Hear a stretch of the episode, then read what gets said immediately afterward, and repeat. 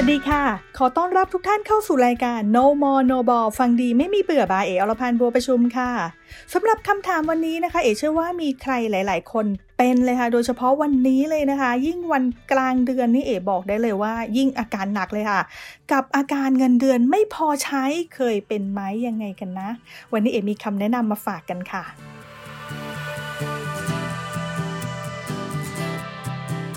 สำหรับใครที่ได้เงินเดือนมาค่ะช่วงแรก ๆ ก็อาจจะพอใช้นะคะ แต่ว่าพอนานๆไปกับกลายเป็นว่าต้องรอวันเงินเดือนออก เพื่อที่จะมา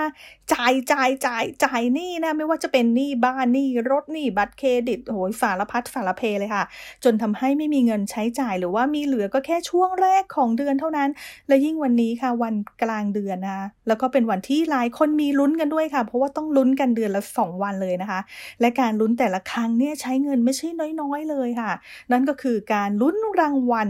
จากลอตเตอรี่นั่นเองค่ะ อีว่าถ้าเป็นแบบนี้เนี่ยจะทำให้เราเนี่ยไม่รุ่งเอาได้นะคะ ถ้าอยากจะลุ้นลุ้นได้นะคะแต่ว่าแค่เล็กๆ น้อยๆ ก็เพียงพอแล้ว ไม่ต้องหวังรวยจนทำให้เงินเดือนที่ได้รับเนี่ยไม่พอใช้จ่ายกัน ดังนั้นสิ่งแรกเลยที่เออยากจะให้เรามาดูค่ะ ก็คือไลฟ์สไตล์ของตัวเราเองนะคะว่าเรามีไลฟ์สไตล์ยังไงบ้างหลายคนอาจจะชอบช้อปปิ้งชอบกินชอบดื่มชอบเที่ยวนะทำให้เงินในกระเป๋าของเราเนี่ยหมดไปอย่างรวดเร็วโดยไม่รู้ตัวค่ะ และในช่วงที่ผ่านมาด้วยสถานการณ์โควิดทำให้เราไม่สามารถออกไปดื่มไปเที่ยวกับคนรู้ใจได้กับแก๊งเพื่อนนะคะ ตอนนี้ได้ทีจัดหนักจัดเต็มค่ะทำให้เงินหมดไปอย่างรวดเร็วแบบไม่รู้ตัวได้เลยนะคะ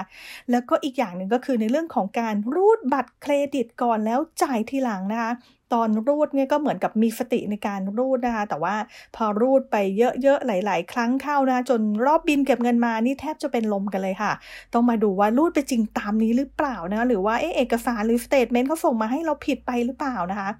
การรูดก่อนจ่ายทีหลังเอบอกได้เลยค่ะ ว่าทำให้มีปัญหาเงินไม่พอใช้กันหลายคนเลย ดังนั้นทางที่ดีค่ะ ทุกครั้งที่รูดนะคะเอแนะนำให้มีการดึงเงินสดในกระเป๋าเนี่ย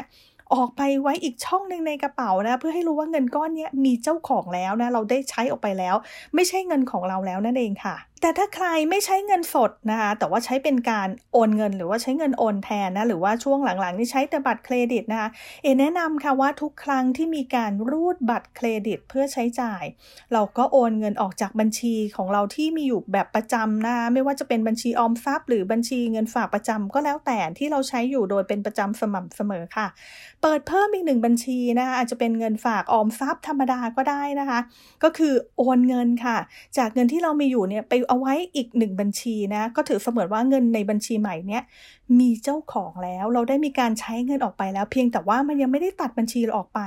ถ้าเป็นแบบนี้ค่ะก็จะทำให้เราเนี่ยรู้ตัวได้นะคะว่าเราใช้เงินเดือนนี้ไปเท่าไหร่แล้วนะคะ นอกจากนี้ค่ะการแบ่งเงินใช้จ่ายก็จะช่วยจำกัดการใช้เงินของเราได้นะ อย่างเช่นบางทีเราบอกว่า เราอยากจะใช้เงินในแต่ละวันเนี่ยไม่เกิน 500 บาท ก็บอกเลยค่ะว่าเราต้องไม่เกินจริง ๆนะเพราะว่าถ้าไม่อย่างนั้นแล้วเนี่ยก็ถือว่าไม่ได้ผลค่ะ แต่ถ้าใครจำกัดแล้วนะบอกได้เลยนะคะว่าช่วยเราได้นะคะ แต่ถ้าเกิดบอกว่าโอ้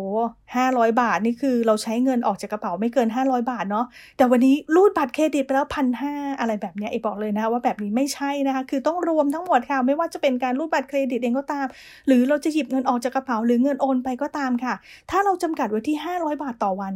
วันนั้นค่ะ ไม่ว่าจะอะไรก็ตามต้องห้ามเกิน 500 บาทนะคะ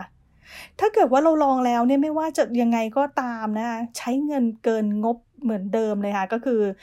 ไม่รู้จะวิธีไหนแล้วนะก็คือยังไงก็ใช้จ่ายเงินเนี่ยออกไปมากมายเหลือเกินนะคะอีกอยากจะแนะนำอีกวิธีหนึ่งนะสำหรับใครที่ต้องการใช้เงินมาก ๆทำได้นะคะ แต่ต้องหาเงินเพิ่มให้ได้มากขึ้นด้วยค่ะ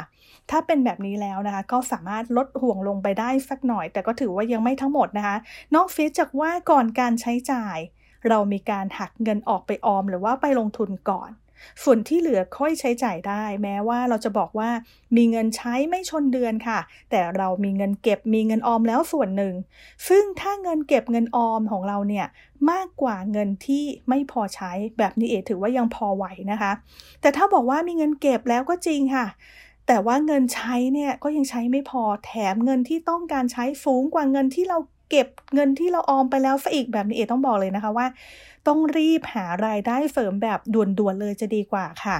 หรือถ้าไม่อย่างนั้นต้องมีการปรับเปลี่ยนไลฟ์สไตล์ของเราแล้วนะคะถ้าเกิดว่าปรับไม่ได้จริงๆเนี่ยเอ๋บอกได้เลยค่ะว่าอนาคตภาระหนี้สินเนี่ยมาหาเราเพียบแน่ๆเลยนะต้องมีการปรับเปลี่ยนอย่างรุนแรงกันเลยนะคะ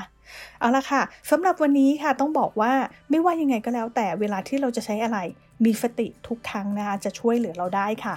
แล้วพบกันใหม่ในครั้งหน้ากับ No More No Ball ฟังดีไม่มีเบื่อบายเออรพันธ์บัวประชุมสำหรับวันนี้ สวัสดีค่ะ